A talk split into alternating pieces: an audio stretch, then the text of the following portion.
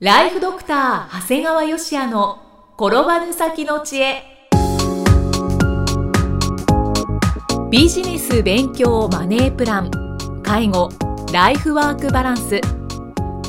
この番組では認知症専門医であり経営者でもある長谷川芳也が人生を10倍豊かにする知恵をお届けします。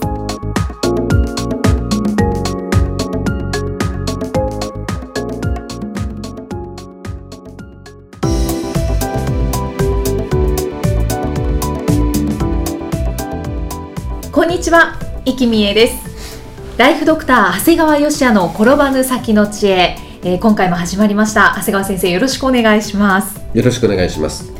えー今回は税務調査のお話ですね。そうですね。あのまあルールを知ればね、はい税務調査も怖くないっうん、ていう題なんですね。はい。まああの以前からお話をしているように、私は毎月4、5本ずつ税理士法人レガシうん、ーの CD を聞いています。はい。だいたい1本が60分にまとまっているもんですから、だいたい往復の通勤時間で1枚聞けるんですね。うんただまあさすがに税理士法人さんが出されてる CD ですので、まあ、我々、まあ、専門外の人間が聞くと1回ではちょっと理解はできないんですけど、まあ、はい大体3回ぐらい聞くと理解はできるんですね。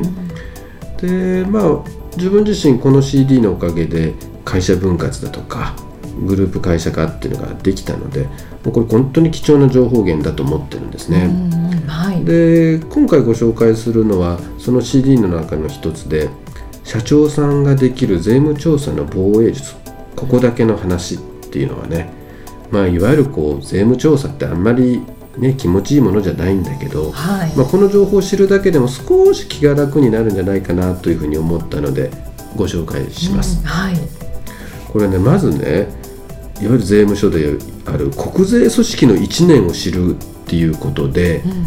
なんかこう税務調査の時期がわによってね大体力の入れ方がわかるそうなんです。おー力を入れる、はい入れないっていうところがあるんですね。基本的には7月1日人事異動らしいんですね、うんはい。だからそこが起点になるそうなんです。うんうん。だからこう人事異動があってまあそれからまあ移動がある、まあ、ある人ばっかりじゃないですからまあ大体ない人であれば7月1日から、人事異動できた人も大体まあ1ヶ月ぐらい経ってから、まあ、いわゆる12月の末まではこう調査も竹縄なんですね、うんはい。まあ、この時期に税務調査が来た場合は、まあ、結構税務署としても力が入ってると思って皆さんも対応された方がいいわけなんですね。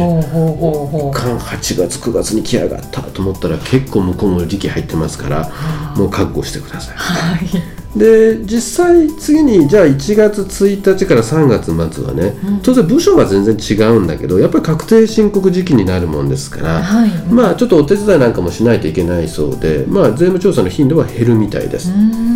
でその後こう4月1日から6月30日までは、はいい、わゆるこう調査の駆け込みらしいんですいわゆる駆け込み。要するに件数ノルマがあるもんですから、うんまあ、この時期の税務調査というのはもう割と向こうとしてはもうとにかく件数ノルマだから、はい。まあ、とにかくそう楽に終わることが多いそうです。実際僕も聞いたことある話ではもうなんかいろいろ交渉してるうちに、はい。もうなんか6月末が近づいてきたらもういいですって言った感じで通っちゃったって話も聞いたことはあります本当ですか？はい、だって6月30日超えたら要するにもう終わっちゃう次になっちゃうわけですから、はいだからまあ皆さんもいつ税務調査が入ってきたかなっていうことで向こうの力のあの入り方が分かるということなんですようね。んでも今のは分かりやすいですね。そうなんですよなるほどなるほどとこれ思います。知ってるだけでも結構違うんだよね。そうですね。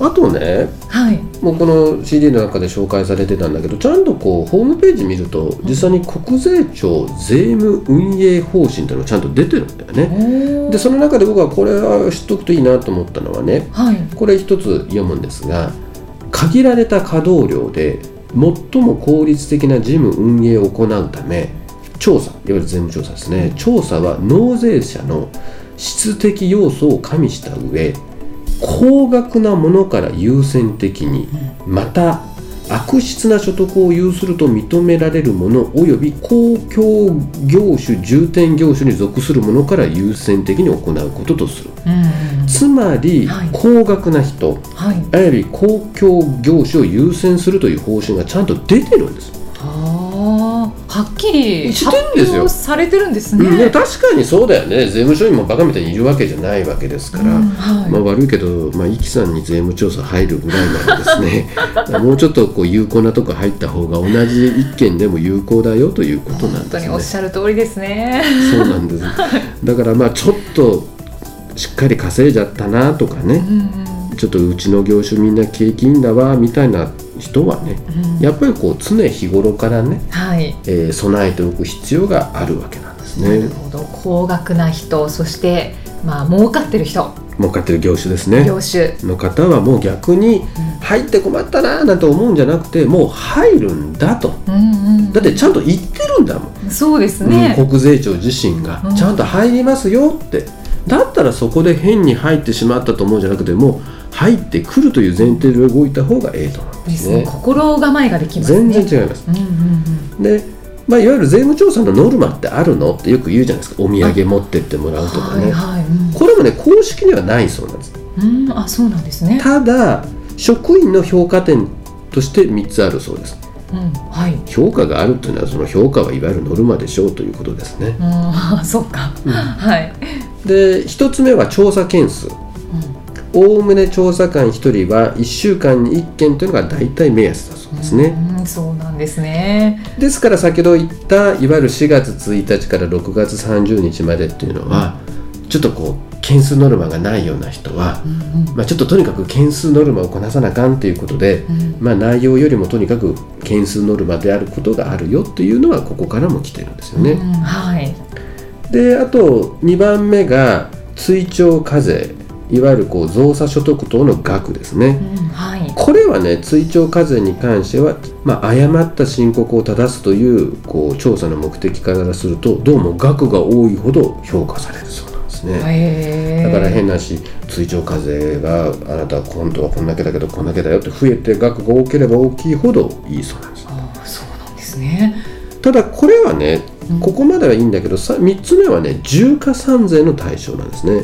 はい。これ重加算税というのはちょっと悪質とみなされた場合、うん。ちょっとあなたこのあなた隠す意図があったでしょ、うん。先ほどの2番目の話は変なし漏れを方には悪気はないんだけど、まあ、いわゆるこう税務を間違った解釈をしていたような場合は、いわゆる追徴課税なんですがちょっと悪質。うん。意図的に隠したでしょ、でこの場合はねいわゆるこれ不正を見抜く力先ほどの誤った申告を正すという追徴課税に対して不正を見抜く力の評価ですからこれは額でなく件数だそうですね。うんなるほどなるほど。まああれですね。重加算税イコールペナルティーみたいなそうなんですねことですね。うんうんだからまああの我々からすると当然その重加算税の対象となるようなことはね、やはり常日頃気をつけて、まあ、絶対やらないということが大事かと思いますうんね。はい。でこの中で紹介されてて面白いなと思ったのは税務調査にもいろいろあるんですよね。はい。いわゆるこう所得税はい。うんをチェックしに来るものだとか、まあ、いはいわゆる個人に入りますね。で個人以外にも例えば個人事業主自分で仕事をやってる人、法人化する前の人うんあとは法人税の調査はい。まあこれはですねまあ一般的なんですけどよくこの中で面白いなと思ったのは相続税はい。相続税っていうのもちゃんとこう税務調査が入るんですね。うんうんうんでまあ例えば所得税はだいたい1年間に9万8000件個人事業主は5万5000件はい。法人税は12万9000件まあだから大体かなりの人が、まあ、あの税務調査に入られてるんですが相続税はね1万3787件入ってるんですようね。んまあ一番少ないね。ああ少ないんだなとか思うんだけどはい。ただ知っていただきたいのは相続税っていうのは実は年間に人間がすると100万人ぐらい日本で進んでるんですね。うんはい。でその中で相続税を納付する対象っていうのは大体4%と言われてる。うん。だから4万人ぐらいしか対象者はいないんですよ。まず相続税を払った人言ったら4万人ぐらいしかいないんです。うんうんはい。なのに調査件数1万3787ってこれものすごい数入ってるってことなんですよ。そうかそうか。はいはい。そうなんですよ。だから他のね所得税個人事業主法人税っていうのは確かに件数多いんだけどこれやってる人の数見たらものすごい何百万人でいるわけですから、でそれに対してる、まあ、変な話10万件だとかっていうのであって4万件のうちの1万3000要するに3人に1人は入るよということなんです。多いですね。すごい多いんです。はい、でその中ではい。あなた修正してくださいよという件数がうん、81%です。え？81%要するに1万3787件入って81%の1万1159人の方は修正してくださいよということになる。うんうんうんうん。まあ、でややこしいっていうのもあるのかな、でさらにはい。平均追徴課税額も桁違いなんです。うん、はい。いわゆる所得税の場合はだいたい1件あたりの平均追徴課税は91万。はいはい。個人事業主は40万。うん。法人税が169万。うんうん。に対して相続税は549万円。ダントツですね。ということなんです。ですからはい。相続税の納付をされた方はまず3人に1人は税務調査が入りうん。かなり高い確率で追徴課税が発生しその額も500万を超える可能性があるということを知っとかれた方がいいということであります。いやーすごい。そうなんです。今回のこのルールすれば税務調査で、まあ、税務調査のことも勉強になったんですけどこれ相続税ってすごいんだなっていうことも勉強になります。うんそうですねで、まあ、税務調査って何見てるのって大きな着眼点があるんですが、うんはい。これはね実は大きく分けると2点なんですよ。うんうん要するに収入も項目の計上漏れはないかっていうこと。うんはい。だからもう逆に言うと申し訳ないんだけど売上を隠すようなことをした人はまあどうぞ税務調査に怯えてくださいという、うん。これはもう僕は納税がですね最大の社会貢献だと言っているように収入をごまかすっていうのはもう経営者としても失格であります、うん。はい。たくさん稼いでたくさん払えばいいんです。うん。あと2つ目が支出項目の課題計上分はない。うん。要するに自分はこれは経費になると思っても税務署が否認する場合があるわけなんですね。はい。うん。で、まあ、収入項目の計上漏れはもうどうしようもないんですが支出項目っていうのはね確かにこれはいろいろ判断が分かれるところなんですね。実は特にこれに関しては正解ってないんですよ。うんうんはい。だからいわゆるこう税金にはこう白と黒とグレーがあるんだよね。うんうんうんうんだからもう明らかに経費として認められるというのは白。はい。でこれは絶対ダメだよっていうのが黒。だけど間のグレーっていうのがあるんですよね、うんうんはい。だから時々能力の低い税理士さんがね、うちは税務調査でほとんど指摘したことありませんっていうのは、これはほとんど本来グレーのところを勝負してないだけなんですよ。うだからこのグレーをいかに勝負するかということなんですよね、うんはいはい。要するに正解じゃないわけですよ。これを経費化できるかできないかそれによって税金が下がるか下がらないかってこれ戦うべきとこなんですよね、うんそうですね。でその中で交渉するわけですよ。はい。いわゆるこのグレーのところでね。まあちょっとこれはじゃあ黒ですかねと納得をする。いやこれ白にしてくださいよっていう交渉が大事であるわけですね。だからその時に税理士さんの能力が出るわけです。うん。はい。例えば過去にまで遡られるようなすごく痛いものは絶対グレーの中で勝負して負けちゃいかんわけです。うん。はい。だから今期だけのものであったらねまあ分かりました。今回は黒としましょうということもあるわけですね。そうかなるほど。だからやっぱりそこはかなり税理士さんたちのレベルにも出てくるところであるんだけど皆さんにぜひ知っていただきたいのは白か黒かだけじゃないよ。かなりグレーの部分があるんだようんはい。でそのグレーの中でもまあ譲歩していいものと例えば過去5年分に遡られてしまうようなものは何があっても勝負しなければいけないよということであります。うん。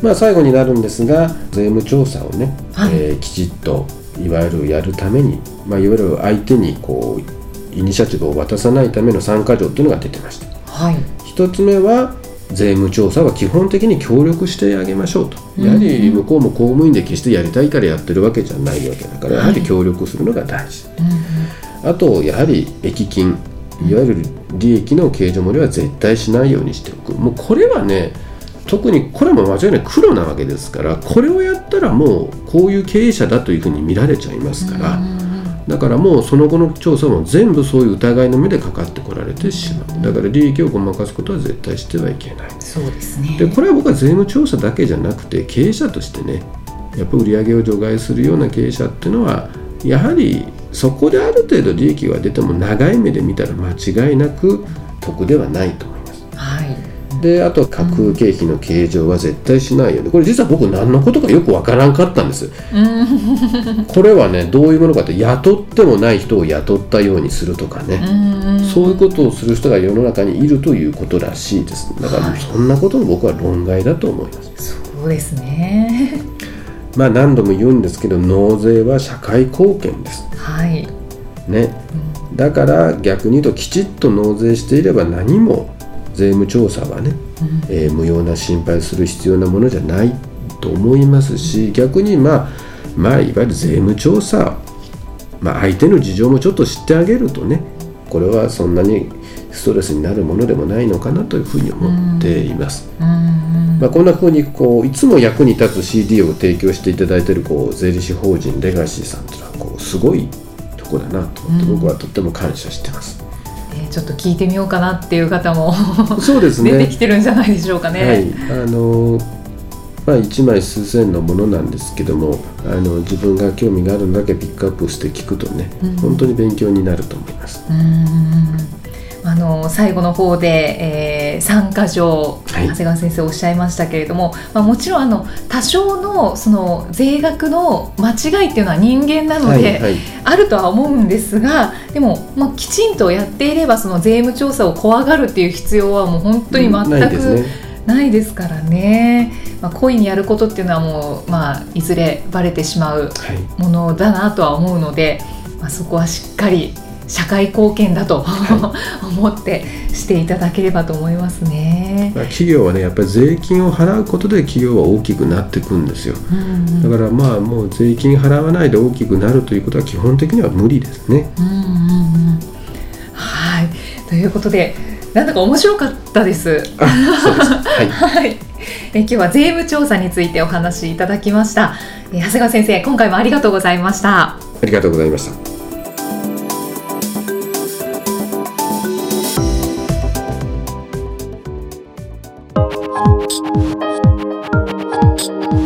放送はいかがでしたか？番組ではご感想や長谷川芳也へのご質問をお待ちしています。番組と連動したウェブサイトにあるフォームからお申し込みください。URL は http コロンスラッシュスラッシュ brain-gr.com スラッシュ podcast スラッシュ http コロンスラッシュスラッシュブレイン -gr.com スラッシュポッドキャストスラッシュです。それではまたお耳にかかりましょう。この番組は提供ライフドクター長谷川芳也プロデュースキクタスナレーションは生きみえによりお送りいたしました。